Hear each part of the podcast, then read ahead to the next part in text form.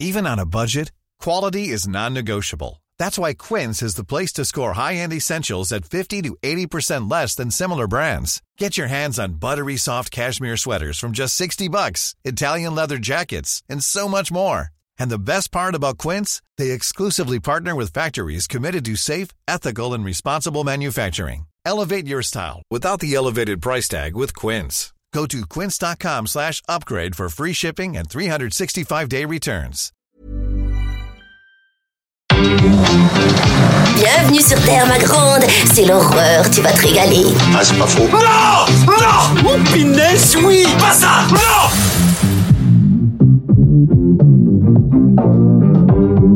Dites mon nom. Non! Je vais appeler Internet et leur demander de me faxer les numéros de téléphone de toutes ces femmes. Merci, merci, merci, merci. Écoutez, je dirai pas loin comme ça. Si c'est l'apocalypse ce soir, bip, bip. Bonjour, c'est Clémence. Bienvenue dans We Love Séries, le podcast signé We Love Cinéma qui s'intéresse aux séries cultes d'hier et d'aujourd'hui. Dans la collection du moment, on vous parle de X-Files, la série qui a fait souffler un vent de paranormal sur le petit écran dans les années 90. Et comme d'habitude, on prend notre temps pour creuser le sujet sur plusieurs épisodes. Si vous l'avez raté, la semaine dernière, on vous parlait des raisons qui font d'X-Files une série culte. Aujourd'hui, on va parler profil psychologique et relations humaines. On va s'intéresser aux personnages. Pour jouer les profilers avec moi dans cette émission, j'ai le plaisir de retrouver Julien Dupuis. Salut Julien. Salut Clémence. Et Rafik Joumi. Salut Rafik. Salut Clémence. Alors, dans X-Files, les personnages récurrents sont en nombre plus limité que dans d'autres séries, parce que les loners, les épisodes solo ont un cast qui change à chaque fois. Et évidemment, on ne peut commencer cette liste que par le duo Mulder-Scully. Alors, la toute première qui apparaît à l'écran, c'est Dana Scully. Dans le tout premier épisode, elle est convoquée au siège du FBI et elle est assignée au bureau des affaires non classées qui traite des phénomènes paranormaux, et c'est là qu'elle rencontre officiellement l'agent Fox Mulder pour la première fois. Qui se méfie immédiatement d'elle et qui pense qu'elle est là pour le surveiller. Et c'est effectivement le cas. Au départ, elle est envoyée là pour le fliquer, voire le décrédibiliser. Et ce qui est marrant, c'est que dans la scène d'entretien de Dana Scully, on voit en arrière-plan l'homme à la cigarette déjà qui est présent, mais qui est vraiment en arrière-plan, quoi. Et je suis même pas sûr qu'il avait déjà Chris Carter lui avait assigné le rôle qui sera le sien par la suite, en fait, à ce moment-là, quoi. Il a su, en tout cas, quoi qu'il en soit, intelligemment capitaliser sur ce personnage-là et sur ce qui peut aussi le caractériser, mais on en parlera plus tard. Ouais, alors Scully, c'est un personnage qui est, donc on l'a dit, c'est une scientifique, elle est médecin légiste notamment, elle a aussi fait de la physique, donc c'est vraiment la cartésienne qui arrive. Sauf qu'elle est catho, et elle est très dévote quand même, et elle est rousse aussi, mine de rien. Je pense que non, mais il y a je veux dire les roucoumoutes sont affiliés traditionnellement à la sorcellerie et à tout un tas de trucs fantastiques. Je me suis toujours posé la question. Ça, pour le coup, j'ai jamais vu Chris Carter en parler, mais il y a un lien, il y a un truc en fait porteur. J'ai envie de dire de façon inconsciente presque d'un élément potentiellement fantastique. Une sorcière traditionnellement est rousse. C'est souvent le cas. C'est elle qui se faisait persécuter pendant les chasses aux sorcières et tout, là, les rousses. Sachant que Chris Carter, oui, c'est vrai que il faut le dire à nos auditeurs oui. Qui ne se connaissent pas. Non, je suis un peu roux, moi, pas trop, mais ma frangine l'est beaucoup, donc voilà, c'est tout. Mais alors il faut savoir que Chris Carter s'est battu contre la Fox à l'époque au moment du casting parce que la Fox voulait que ça soit un personnage de blonde plutôt bimbo. En fait, tu lui as dit, elle a pas d'assez grandes jambes. Et pas d'assez gros seins, a priori. Et elle devrait être blonde latine. Elle devrait être blonde, ouais. Non, et mais bien sûr. Carter s'est battu pour imposer Gillian Anderson. Et puis, elle avait pas d'expérience non plus. Elle venait du théâtre, elle venait de New York, et ça, je pense que ça aussi, ça a beaucoup nourri, mine de rien, le personnage. C'est-à-dire qu'elle, je pense qu'elle a aussi travaillé le personnage avec ce qu'elle était en train de vivre, basiquement, d'être jetée comme ça sur le, c'est quand même je crois qu'elle avait pas l'habitude de tourner dans un récit qui n'était pas tourné dans la continuité. Donc sur les premiers épisodes, elle s'était elle-même fait des documents où elle écrivait, elle regardait le plan de travail, elle voyait quelle scène on allait tourner, elle se faisait des mémos de l'état dans lequel devait être son personnage, de ce qu'il savait à ce moment-là du récit pour essayer de se retrouver ses repères. Donc c'est aussi un personnage, je pense, c'est pour ça aussi qu'elle nous a beaucoup touché, hein, Scully, c'est que qu'il s'agisse de Gillian Anderson ou de son personnage, elle s'est imposée progressivement sur l'écran, oui. Alors que c'était plutôt elle, en fait, le fish out of the water, pour reprendre un terme anglais très couramment utilisé par les scénaristes, et qui désigne donc ce personnage qui est sorti de son milieu de confiance, en fait, pour justement être propulsé dans un milieu qu'il ne connaît pas et qu'il va devoir apprivoiser. Et effectivement, Chris Carter a vraiment... parce qu'elle y a été à l'instinct, hein, sur son audition, elle avait deux scènes... qu'elle a auditionné, c'était sa scène d'introduction, donc, et la scène où Mulder lui raconte ce qui est arrivé à sa sœur, en réaction, on va dire.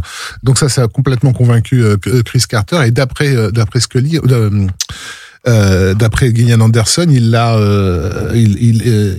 l'a soutenue en douce, parce que justement la Fox ne voulait pas d'elle, et donc lui donnait quelques conseils sur la façon avec laquelle elle devait s'habiller, la façon avec laquelle elle devait se présenter à eux, etc. Voilà, pour gagner leur confiance. Il l'a coachée de façon discrète, et comme elle dit. Elle a grâce à lui, elle a pu un peu tricher par rapport aux autres candidates qui avaient pour le rôle, quoi. Et il faut savoir qu'ils n'ont pas joué tous les deux aussi ensemble avant le premier jour de tournage. Donc c'est aussi, Carter a pris un risque considérable, en fait. Hein. Il a eu du pif. Enfin, c'est le moins qu'on puisse dire, quoi. C'est marrant parce que là encore, il faut replacer toujours X-Files dans ce qu'était la télévision américaine à l'époque. La télévision américaine à l'époque, c'était Alerte à Malibu, Les Dessous de Palm Beach, les conneries genre Beverly Hills. Enfin, c'est ce truc-là et tout, quoi.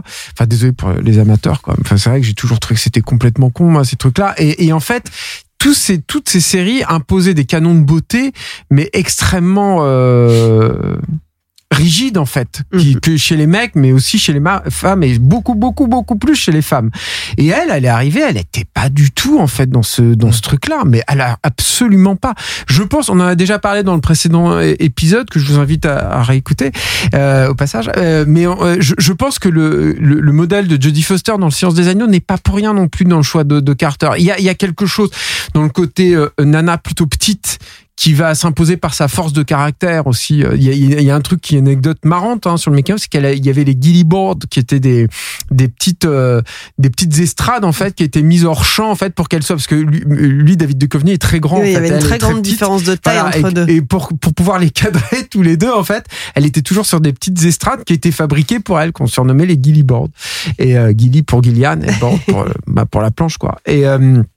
Et bon, je perds mon fil du coup avec cette petite anecdote, mais encore une fois, elle est arrivée en porte-à-faux. Et ce qui est marrant, c'est que à mesure que le succès que la série s'est imposée est devenu un vrai phénomène, Gillian Anderson est devenue un nouveau canon de beauté. Je crois qu'elle avait été élue. Enfin bon, c'est des âneries, mais en même temps, c'est éloquent de l'époque. Oui, bien sûr, elle avait été élue femme la plus belle du monde dans un machin genre FHM ou je sais pas quoi. Ah, puis il y a eu des couvertures de magazines avec elle, effectivement à moitié dénudée. Enfin, il y a tout un truc érotique qui s'est créé autour de cette figure. Qui au départ, effectivement, nous est apparu costumé en mode bureau. Puis en plus, ce qui est intéressant avec le personnage de Scully, c'est que plus elle est recouverte de lunettes, de microscopes, de blouse blanche, et plus elle, tu sens qu'elle est à l'aise, en fait. C'est-à-dire que sa petite bulle à elle, c'est ça, en fait, c'est le laboratoire. Et ce qui est rétrospectivement, d'ailleurs, moi je trouve un peu de mauvais goût d'une part, et puis aussi qui n'est pas forcément bienvenu, c'est que je crois, alors je sais plus si c'est dans le premier ou le deuxième épisode, mais on la voit en culotte, on la voit en sous-vêtements tout à coup. Et en fait, quand tu revois ces épisodes-là aujourd'hui, que tu connais tout ce que tu connais du personnage ultérieurement, tu te dis, mais c'est pas du tout adapté, en fait. Et tu sens trop la Fox qui a dit non mais il nous faut un peu de sexy là les mecs. Donc et justement elle est c'est aussi un personnage, tu vois, mine de rien. Je parlais tout à l'heure des Dessous de Palm Beach, qui est une série dont je dois être le seul à me souvenir, tu vois, mais qui était vraiment une série de merde. Mais je tiens quand même sur un truc, c'est que l'actrice, moi je me souviens de cette série, c'est que l'actrice qui était dedans, c'était supposé être une proto Dana Scully, c'est-à-dire que c'était une enquêtrice intelligente qui devait jouer à part égale avec son acolyte. Mais en fait, le personnage ne s'est pas du tout traité de la même façon. C'est-à-dire qu'elle était traitée comme une nana sexy qui était là pour le plaisir des yeux, quoi. Et c'est vrai que là, du coup, il y a un truc ça va créer un précédent, la X-Files, pour le coup aussi. Ça va casser aussi ce qui était devenu une norme, hein, et une télé qui était profondément misogyne, hein, moi je trouve, hein, dans le début des années 90. Bon, ça va courir encore des années 80, toutes les années 90. La série américaine, on est d'accord. Ah ouais, américaine, hein, bien sûr. Ouais. Non, mais c'est vrai que le personnage de Scully, c'est une femme forte qui a du caractère, qui se laisse pas raconter, se laisse pas embobiner. Qui est héroïque par son intelligence et son savoir.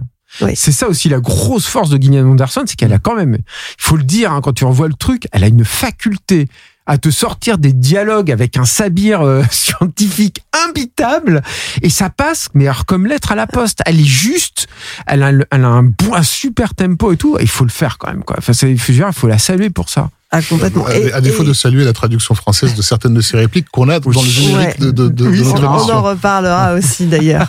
Mais à côté de ça, c'est un personnage aussi qui est solitaire, qui n'a pas vraiment d'amis en dehors de Mulder, qui n'a pas vraiment de vie en dehors de FBI. C'est une geekette en fait. Sauf que c'est une geekette qui est dans la norme au début, alors que lui n'est pas dans la norme. Et ça, c'est aussi le truc de X-Files. C'est là aussi où je pense que ça a parlé aussi à beaucoup de gens. On est représenté tout à coup et on fait de toi un héros, quoi. Et je pense que c'était touchant en fait de se dire cette meuf, elle est pas siliconée à outrance comme Pamela Anderson qui était la star totale en fait de la télé de l'époque. Elle est pas, elle se bat pas comme une déesse, elle machin, mais elle a du savoir, mais elle est un peu enfermée dans son truc. Et puis potentiellement, elle a du mal à déclarer sa flamme à son acolyte, qui lui-même a du mal à déclarer sa flamme, son truc, et ça touche, quoi. Moi, je pense toujours, c'est comme dans Notre amour de monstre, c'est un truc que j'ai déjà dit dans d'autres podcasts de capture, peut-être même ici, mais je pense qu'on est tous pétés, on se sent tous pétés, tous. Personne n'est complètement à l'aise avec son corps. Il y a peut-être que 2-3 connards là qui se sentent à l'aise, mais personne n'est à l'aise. On est tous mal. Donc, quand tu vois un personnage qui est mal et qu'on arrive à t'en faire un héros, boum, ça y est, tu t'engouffres là-dedans, quoi. Tu rentres là-dedans à fond, quoi. C'est pour ça qu'on aime les gloomouts, qu'on aime les monstres, et c'est pour ça qu'on aime aussi Dana Scully. C'est aussi des monstres, quoi. À noter quand même une certaine qualité d'écriture, je trouve, par rapport à la façon avec laquelle la dynamique entre le duo va être construite, parce qu'elle est construite en 2 temps dans l'épisode pilote. C'est-à-dire qu'on a le caractère officiel de ce qu'est censé être à la fois les X-Files et l'agent Mulder dans l'entretien qu'elle a avec les sources officielles justement. Mm-hmm. Et ensuite la confrontation à la bête en fait qu'on t'a prévenu la scène avant, la confrontation à la bête, voilà, où tu t'attends toi qui est dans sa chambre d'ado, voilà, basiquement, où toi tu t'attends justement à être en face d'un truc d'une bête, et finalement t'es complètement déstabilisé par ce gars au fond assez simple. Par contre, dans cette scène de confrontation, c'est elle que tu découvres, parce que jusque-là, elle a pas devant les supérieurs, elle a pas tombé le masque, mais devant Mulder, tout d'un coup, elle va devoir montrer qui est la vraie Scully. Et ça, c'était quand même plutôt une bonne entrée en matière justement pour créer cette alchimie. Puis alors, son personnage évolue, ça on va en parler, mais au fil des saisons, elle perd de son scepticisme, elle se rallie petit à petit à la cause de Mulder. Alors Mulder, faut qu'on en parle aussi, hein, évidemment. Mulder. Mais je pense que c'est un problème en fait, moi. Pardon, je t'ai coupé, Clémence. Tu penses que quoi est un problème ? Qu'elle perde de son scepticisme et tout. C'est-à-dire que ce qui fonctionne aussi, je l'ai un peu évoqué tout à l'heure, mais c'est que Mulder, il est athée, complètement athée. Elle est hyper croyante et pratiquante. Lui, il croit aux extraterrestres, elle n'y croit pas. Et je pense qu'il y avait aussi là-dedans une dynamique qui n'a jamais vraiment été totalement explicitée. Il y a de temps en temps un échange dialogué qui fait référence et tout, mais qui n'a jamais été pleinement explicité, qui te permet aussi, toi, tout à coup, de croire aux extraterrestres. C'est-à-dire que tu te dis, cette nana qui est censée représenter une certaine norme scientifique, elle se permet de croire en Dieu, Et donc, pourquoi moi je croirais pas aux extraterrestres, surtout qu'on me donne des preuves de plus en plus. Tu vois ce que je veux dire ? Ouais. Et je pense que faire finalement de Scully une croyante, je sais pas comment dire, une believer dans les soucoupes volantes et dans les gloomoutes de toutes les monstres de toute espèce. Il y a un truc dans le personnage qui, moi, tout à coup, ça fonctionne plus. En fait, ça fait partie des choses qui annoncent déjà la fin en fait de la série, qui annonce sa dévitalisation à fur et à mesure qu'elle est tendue plus que de raison en fait. Bah, c'est-à-dire que son personnage étant construit à la base comme un contrepoint à celui de Mulder, qui est donc celui qui croit dans le paranormal, qui croit aux extraterrestres, à partir du moment où elle aussi se rallie à sa cause, forcément, il y a un déséquilibre qui se crée parce que il n'y a plus personne en face. Elle se rallie à sa cause parce qu'elle a vu les choses, parce qu'elle a expérimenté les choses. Au bout d'un moment, au bout de je ne sais combien d'épisodes à croiser, un peu tout ce que le bestiaire fantastique peut générer. Bon, mais par contre, son état d'esprit. Alors je pense que c'est notre collègue et ami Didier Allouche qui a été le premier à la surnommer Saint Thomas. Mais effectivement, elle a quelque chose de l'ordre de Saint Thomas d'Aquin, au sens où elle est disposée à croire ce qu'elle peut voir et toucher. Quoi. Mais oui, mais elle finit par voir des choses et donc nécessairement elle évolue et c'est difficile finalement d'imaginer ce personnage évoluer autrement. Oui, mais je trouve qu'encore une fois, ça fonctionne moins bien en fait. C'est-à-dire que la dynamique fonctionne moins bien. Elle est là d'accord. Au début, mais ça fait partie des trucs où la série commence à se déliter, où tu te dis il est temps de s'arrêter là, quoi. Et voilà. Mais bon, c'est comme leur relation platonique à tous les deux. Au bout d'un moment, il faut bien qu'il se passe un truc ou que ce soit clair en fait entre deux. C'est toujours les mêmes histoires en fait dans les séries. Combien de séries ont fonctionné sur ces amours platoniques ? On cite souvent Claire de Lune comme l'exemple atypique du truc où il faut pas en fait qu'il conclue et qu'à partir du moment où il conclut, ça y est, c'est à partir du moment où ils couchent ensemble, c'est foutu. Mais toute cette tension là, au bout d'un moment, il faut bien le résoudre aussi. Tu peux pas continuer tout le temps en disant mais attends, peut-être qu'ils s'embrassent, peut-être pas. Et c'est pareil, on avait parlé dans le précédent épisode, mais c'est aussi, je pense qu'on est obligé d'y revenir assez souvent, mais sur le premier film. Le fait qu'il y ait une scène de baiser qui n'en soit pas une au final, je pense que c'est un énorme problème en fait. C'est-à-dire que s'il y avait un moment où ils devaient s'embrasser enfin, c'était probablement sur grand écran et probablement à ce moment-là. Et c'est marrant parce que quand tu vois l'équipe des scénaristes parler de leur expérience sur la série et sur ces films, ils disent que l'expérience la plus forte qu'ils aient vécue, Carter, je suis pas sûr, mais les scénaristes, en tout cas, Glenn Morgan, par exemple, c'était justement quand ils ont vu le film sur grand écran avec le public et cette scène dans le couloir où Mulder va embrasser Scully, mais finalement Scully elle se fait piquer par une abeille, ils s'embrassent pas. Et il dit qu'il y a une tension dans la salle à ce moment-là qui était complètement dingue. Eh bien, moi, je pense qu'ils ont loupé le coche, en fait, là. C'est-à-dire que s'ils devaient... parce qu'ils finissent en couple, hein, on brûle un peu les étapes. Alors, mais... ils s'embrassent pour la première fois dans la saison 6, donc juste après le film, dans un épisode qui s'appelle Triangle, et c'est pas vraiment non plus un vrai baiser. Enfin, non. C'est, sans rentrer dans les détails, c'est les circonstances de l'épisode qui s'y prêtent. Qui s'y prêtent, exactement. Mais après, ils finissent quand même en couple. Après, ils se reséparent, mais ça, on en reparlera dans les extensions tardives, en fait, de la série. Et ça n'a aucun intérêt, en fait. C'est vrai que ça fait partie... Ça arrive trop tard. C'est comme ce basculement, mais je pense même pas que ça arrive trop tard. C'est-à-dire que, au bout d'un moment, un récit, même, quand bien même il est adapté à une structure feuilletonesque, un récit, il s'use. Et des relations entre les personnages et les personnages, ça s'use. Et tu peux les revigorer, je pense, et leur remettre, en fait, recharger les accus que jusqu'à un certain point. Et là, c'est l'exemple type, en fait, où, de la même façon que ce basculement, je trouve, entre Mulder et Scully semble artificiel, semble ne pas fonctionner, et de toute façon, c'est moins bien. Donc, si tu changes pour un truc qui est moins bien, l'intérêt se perd. De la même façon, je pense que leur relation à eux deux, elle devait rester platonique. Elle est très bien comme ça. Parce que c'est des geeks, et que le geek a beaucoup de mal à conclure. Et alors, leur relation évolue et nécessairement, puisque ce déséquilibre est créé, un nouveau personnage est introduit. Alors c'est aussi pour c'est marrant, on n'a pas parlé de Duchovny, hein. Quasiment pas. Hein. Pas c'est encore. Rigolo. On parle de lui en filigrane. Ouais, mais c'est marrant, mais c'est assez éloquent en fait du truc. Mais c'est peut-être l'occasion finalement de parler de lui sans en parler directement. C'est l'introduction du personnage de John Doggett, Robert Patrick, qui vient le remplacer quand Duchovny quitte la série. Il a failli être Bruce Campbell, t'imagines? Ouais. Lou Diamond Phillips ou Bruce Campbell. Donc oui. Ouais. Et donc c'est Johne Doggett qui reprend le rôle du sceptique, qui reprend le rôle de Scully, là où elle endosse aveu d'échec total pour moi. Le rôle de Mulder. Et là on voit bien que ça ne fonctionne plus en fait. Mais c'est surtout que c'est un aveu d'échec monumental. C'est-à-dire que Chris Carter, je crois me souvenir, il disait à partir du moment où Doggett, on savait que le public allait le détester. Donc en fait on a montré que les personnages le détestaient encore plus qu'eux pour qu'on puisse éventuellement le rattraper derrière. Mais ça marche pas. Et je crois que Doggett, très vite, dans la scène d'ouverture, il se prend un verre d'eau de Scully, quelque chose comme ça. Enfin, il cristallise. Et ouais, mais ça peut. Mulder, il est introduit, comme l'a dit Raph, il est dans sa chambre d'ado, là, du FBI, de son placard, avec ses affiches partout, comme un ado, hein. Tu te dis, bon, ça sent le vieux slip pas très propre et le sébum là-dedans.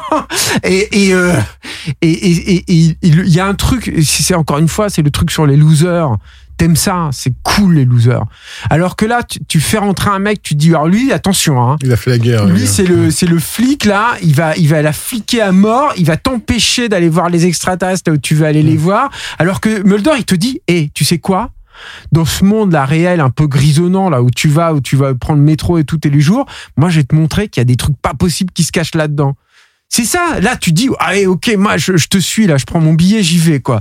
L'autre, tu t'introduis un personnage en te disant non mais moi je vais t'empêcher de faire ça. Ça peut pas marcher comme ça en fait. Tu vois, il y a un truc, mais de toute façon Carter c'est pas un choix.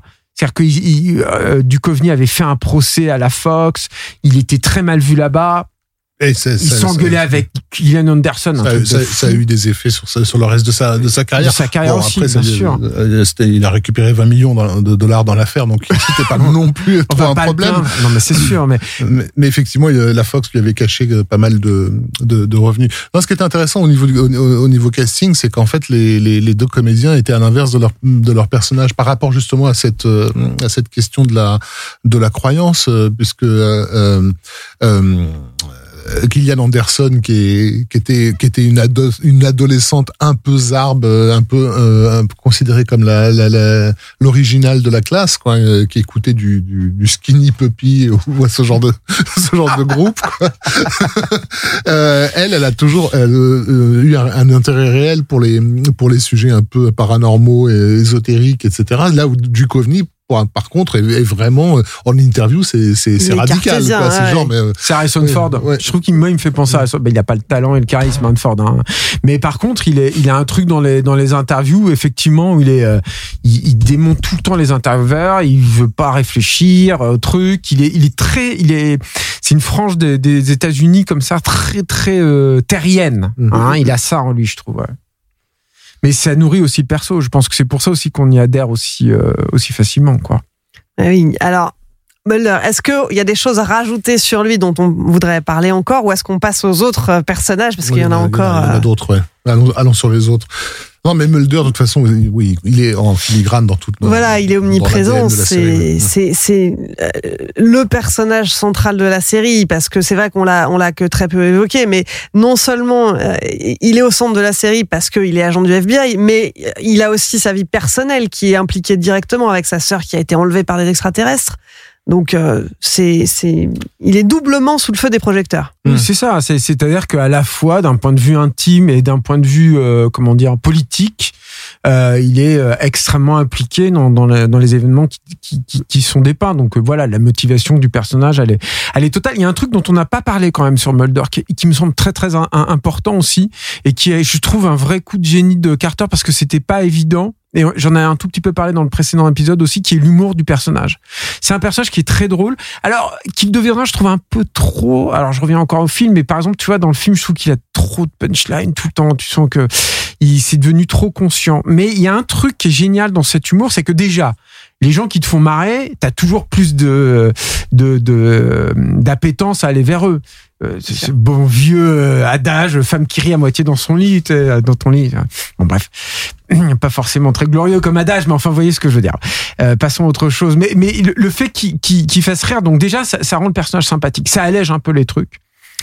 Et puis, il y a un autre truc aussi qui est le rire du désespoir, je trouve aussi dans le personnage de Mulder. C'est-à-dire qu'il y a un truc dans son humour qui te dit parce qu'il y a un côté presque un peu Lovecraftien chez X-Files qui va s'assumer plus tard, qui est ce côté l'humanité est peccadille, en fait ce sont des êtres venus d'ailleurs qui nous ont créés, qui peuvent du coup nous détruire aussi facilement qu'ils nous ont créés, et nous on compte pour rien en fait, on compte pour des prunes. Et Mulder, je trouve que dans son humour, parfois, en tout cas quand c'est vraiment réussi, il a ça. Il a cet humour du désespoir, du mec qui te dit non mais le gouvernement il nous tire dessus, ou ils essayent de nous empêcher, mais finalement c'est tellement plus grand que nous en fait, c'est tellement plus énorme que c'est tout ce qui nous reste en fait, cet humour. Donc je trouve que t'es gagnant sur tous les tableaux en fait avec le personnage là-dessus.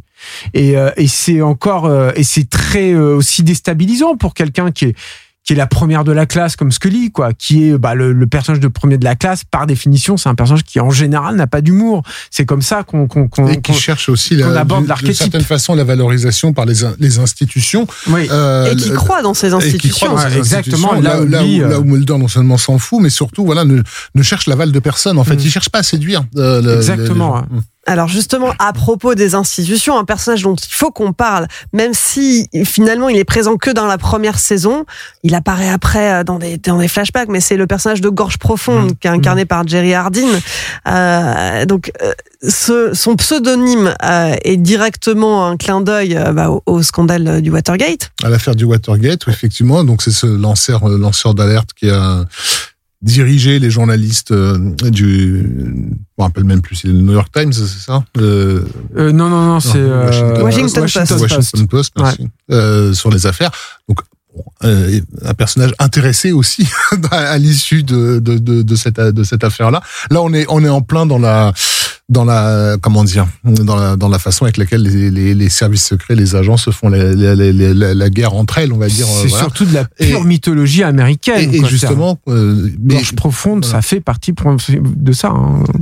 Et donc, qu'est devenue aussi du coup une scène marquante du film Les Hommes du Président d'Alain J. Pacula, ce qui est d'ailleurs la raison pour laquelle dans la saison 11, on apprend que le nom de Gorge Profonde était Ronald Pacula, donc en référence au réalisateur des hommes du Président. Oui, et puis il y a beaucoup de scènes pareilles dans les parkings, comme dans Les Hommes du Président, et aussi dans le précédent épisode, on parlait de JFK, t'as aussi un personnage comme ça, c'est peut-être la scène la plus marquante du film, avec un personnage joué par Donald Sutherland qui arrive et qui tout à coup déballe, donne des billes formidables en fait. Au truc, c'est un personnage narrativement, Gorge Profonde, c'est hyper pratique en fait pour un scénariste, un personnage comme ça, parce que tout à coup,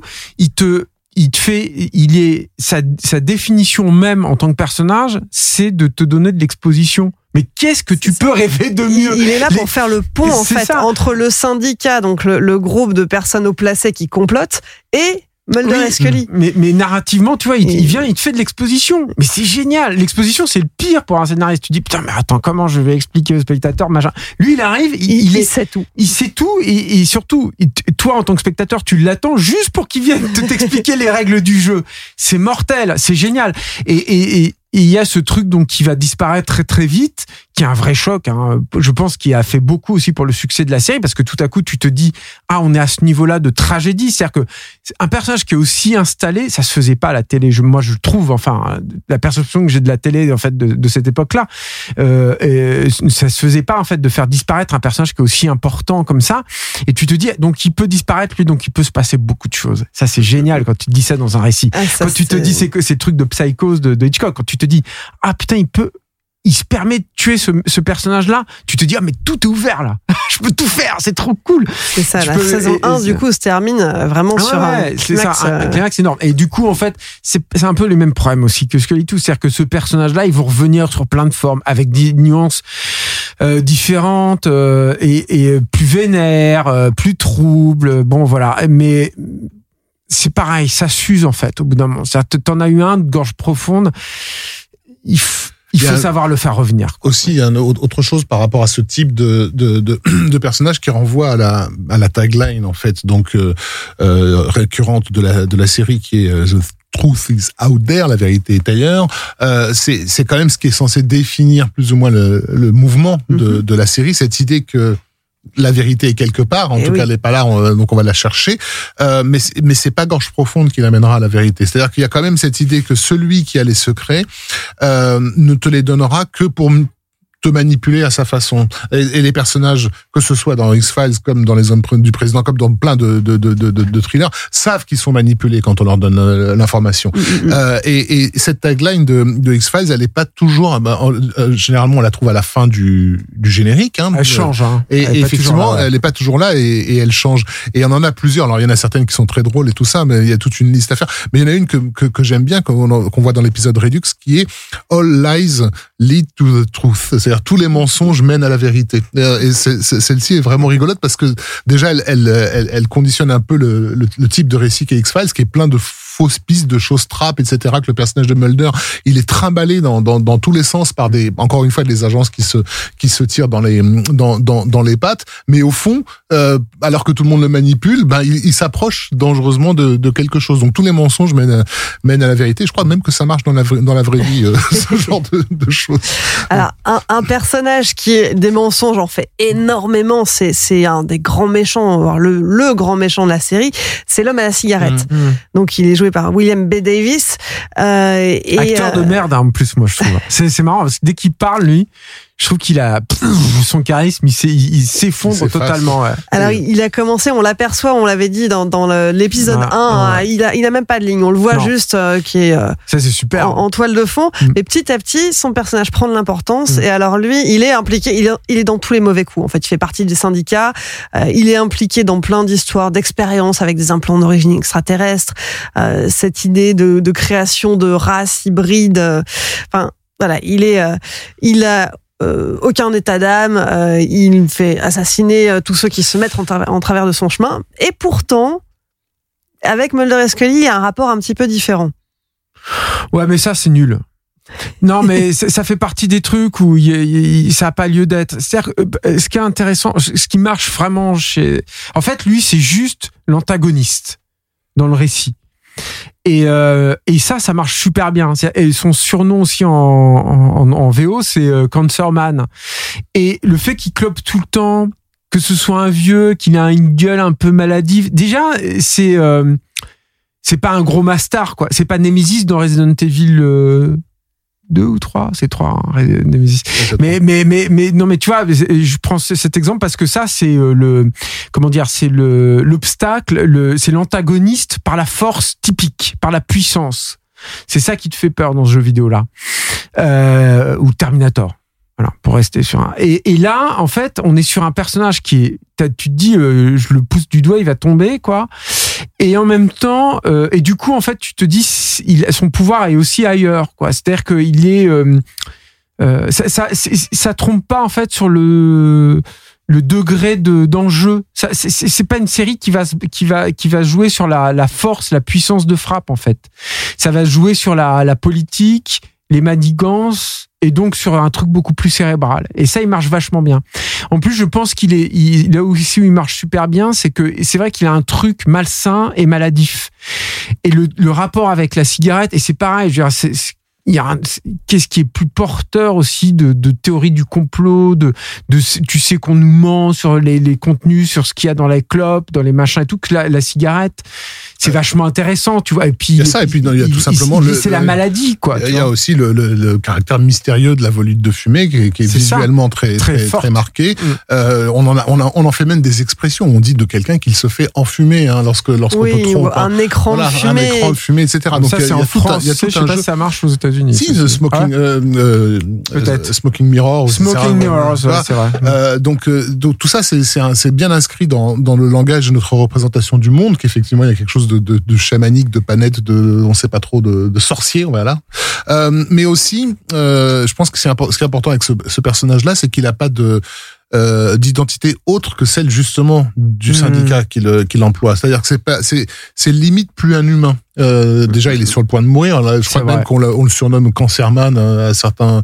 Sur la fin.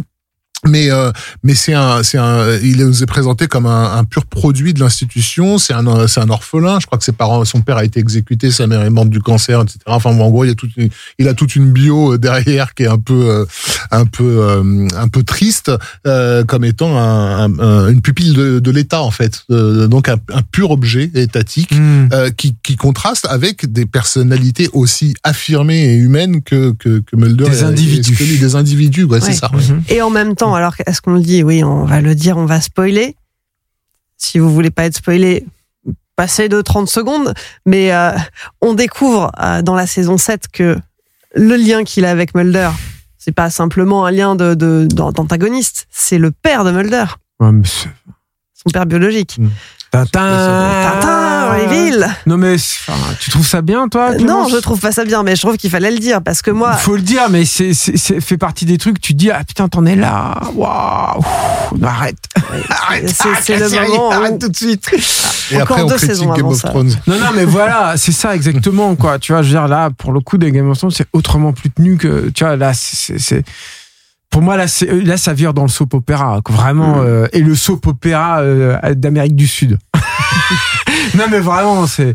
Moi, avec des requins. Bah, qu'est-ce que t'as quand t'es requin ? Mais voilà, non, mais je trouve, enfin bon, c'est... comme l'a dit Rafik, c'est un personnage qui n'a d'utilité et de puissance que. S'il est très limité en fait dans sa caractérisation et dans son action.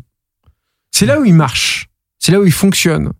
À partir du moment où tu complexifies un personnage comme ça, oui. C'est foutu. Il faut en faire une coquille vide.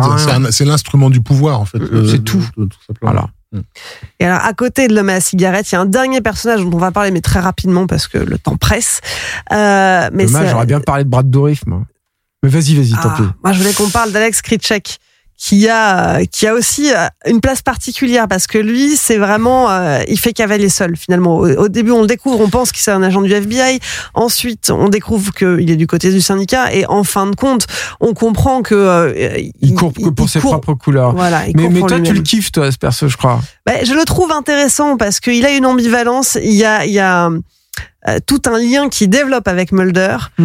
J'ai vu une super vidéo d'analyse qui explique en détail comment il y a cette espèce de relation entre eux qui a quelque chose de l'ordre de Sherlock Moriarty avec presque une espèce de mélange. C'est lui faire honneur que de le comparer à Moriarty, je trouve. C'est quand même pas ça, et c'est pas ça son rôle, quoi. Il y a des scènes bien spécifiques, une scène où il pourrait tuer Mulder et à la place il lui fait un bisou sur la joue et ça relance toute une dynamique chez Mulder. Enfin, c'est un personnage qui mérite qu'on s'y intéresse, je trouve. Écoute, moi, j'ai jamais trop. Je trouve encore une fois que ça arrive à un moment où. Ça arrive à un moment surtout. Je crois que c'était l'époque où Gillian Anderson était enceinte, c'est ça, où du coup elle apparaissait moins dans la série et il fallait compenser avec mais c'est surtout que. Il fonctionne justement pour ça. Alors lui, contrairement à l'homme à la cigarette, c'est pas venu sur le tard. C'est-à-dire que je pense que ce personnage-là a été créé justement pour avoir de la duplicité. Mais moi, je vois vraiment là-dedans un truc pour rallonger la sauce et l'intérêt. Moi, le problème que j'ai avec un personnage comme Krycek, c'est que finalement, j'ai du mal à m'accrocher à son évolution et au retournement qu'il impose, puisque à la base on me dit mais lui c'est mon Joker, le narrateur il me dit c'est mon Joker, j'en fais ce que j'en veux, donc moi il m'intéresse moins. Ce qui m'intéresse, c'est quand on me dit ça c'est mon valet et que tout à coup tu te découvres qu'il peut faire ça avec son valet. Tu vois ce que je sais pas si je suis très clair dans nuance, cette métaphore un peu foireuse là des cartes, mais là à partir du moment où tu sais qu'il est pas fiable, il est pas fiable. Donc, qu'il soit du côté de Mulder, qu'il court pour ses propres trucs, qu'il soit pour l'autre et tout. Peut-être que le cast est intéressant. C'est comment il s'appelle, Nicolas Léa. Léa, voilà, c'est ça. Parce que il a il a un charme un peu vénéneux, ce mec-là. Il a été repéré dans un épisode de la saison 1, épisode masculin-féminin, où il était dans un rôle secondaire, et en fait, il a une performance qui a tellement plu aux producteurs et aux scénaristes qu'ils l'ont fait revenir pour lui donner le rôle de Krypton. Justement, il a ça, en fait. C'est-à-dire que Duchovny, c'est comme Gillian Anderson. Il a beaucoup de charme, mais il a aussi un côté un peu droupi, un peu grandé, guingandé et tout. Alors que lui, il est plus dans une espèce de canon de beauté, mais en ayant un truc un peu trouble. Et ça, je trouve que le choix du cast est vraiment excellent. Voilà. Alors, il y a un acteur, un dernier dont tu voulais parler après. Non, c'est juste un clin d'œil. Ouais, bien sûr, mais en fait, c'est que, on parlait dans la saison 1 déjà, et il y a Brad Dourif, que moi, qui est un acteur que j'aime beaucoup, qui est un acteur porteur de tout un univers aussi de fantastique et tout, et qui est dans un rôle, qui est dans un épisode qui s'appelle Le Messager, si mes mémoires sont bonnes. Oui, Le Messager, où il fait une espèce de proto-Hannibal Lecter. Hein. Et proto-Hannibal Lecter, et aussi qui évoque l'Exorciste 3, où il faisait une performance incroyable de William Peter Blatty, qui était sorti quelques années auparavant, qui est un film qui a ses problèmes, hein, et surtout à cette époque-là, parce que c'était pas le montage forcément de l'auteur. Mais un des meilleurs effets chocs de la décennie. Ah ouais, qui est hyper fort et tout, et qui est un film qui était... Moi, qui était déjà un fantasticophile comme dont on parlait tout à l'heure, hein, et qu'il avait vu là-dedans, Brad Dourif, tu t'en souvenais, hein, quand tu sortais de l'Exorciste 3, et en fait le retrouver dans le même type de rôle dans X-Files, encore une fois, t'avais tout à coup un mec où t'avais l'impression que tu faisais partie du même univers, quoi.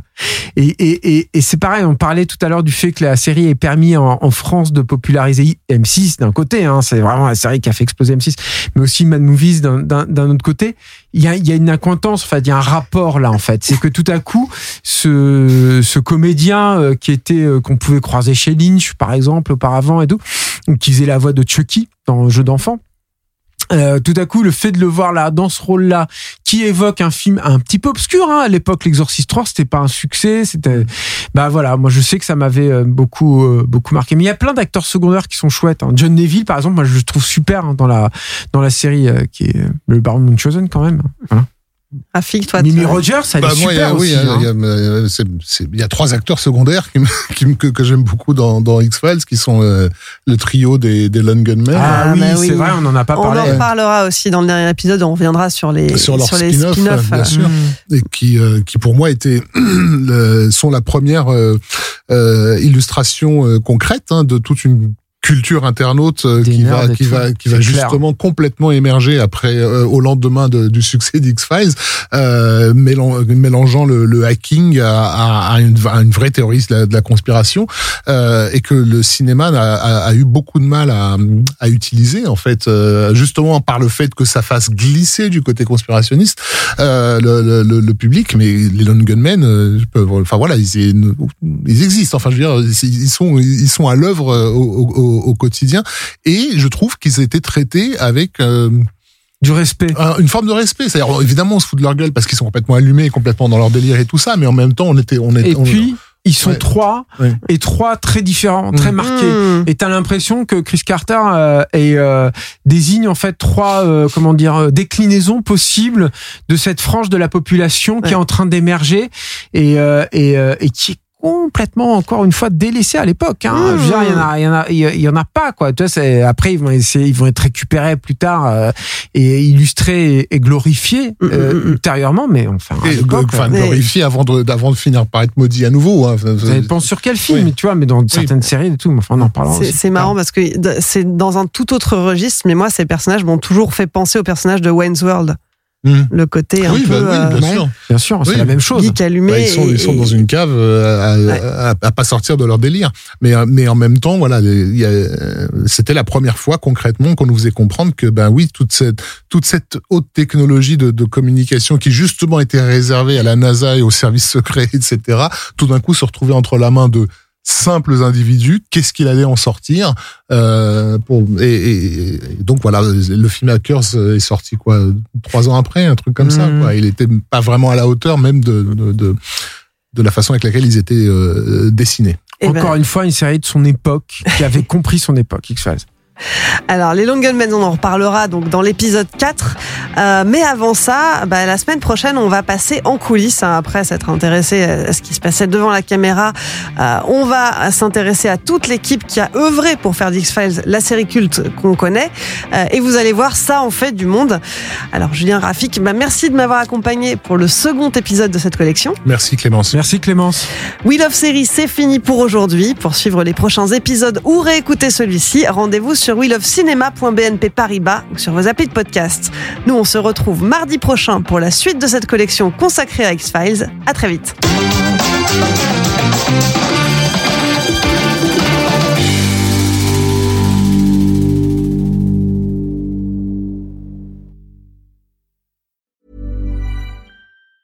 Mom deserves the best, and there's no better place to shop for Mother's Day than Whole Foods Market. They're your destination for unbeatable savings, from premium gifts to show-stopping flowers and irresistible desserts. Start by saving 33% with Prime on all body care and candles. Then get a 15-stem bunch of tulips for just $9.99 each with Prime. Round out Mom's menu with festive rosé, irresistible berry chantilly cake, and more special treats. Come celebrate Mother's Day at Whole Foods Market.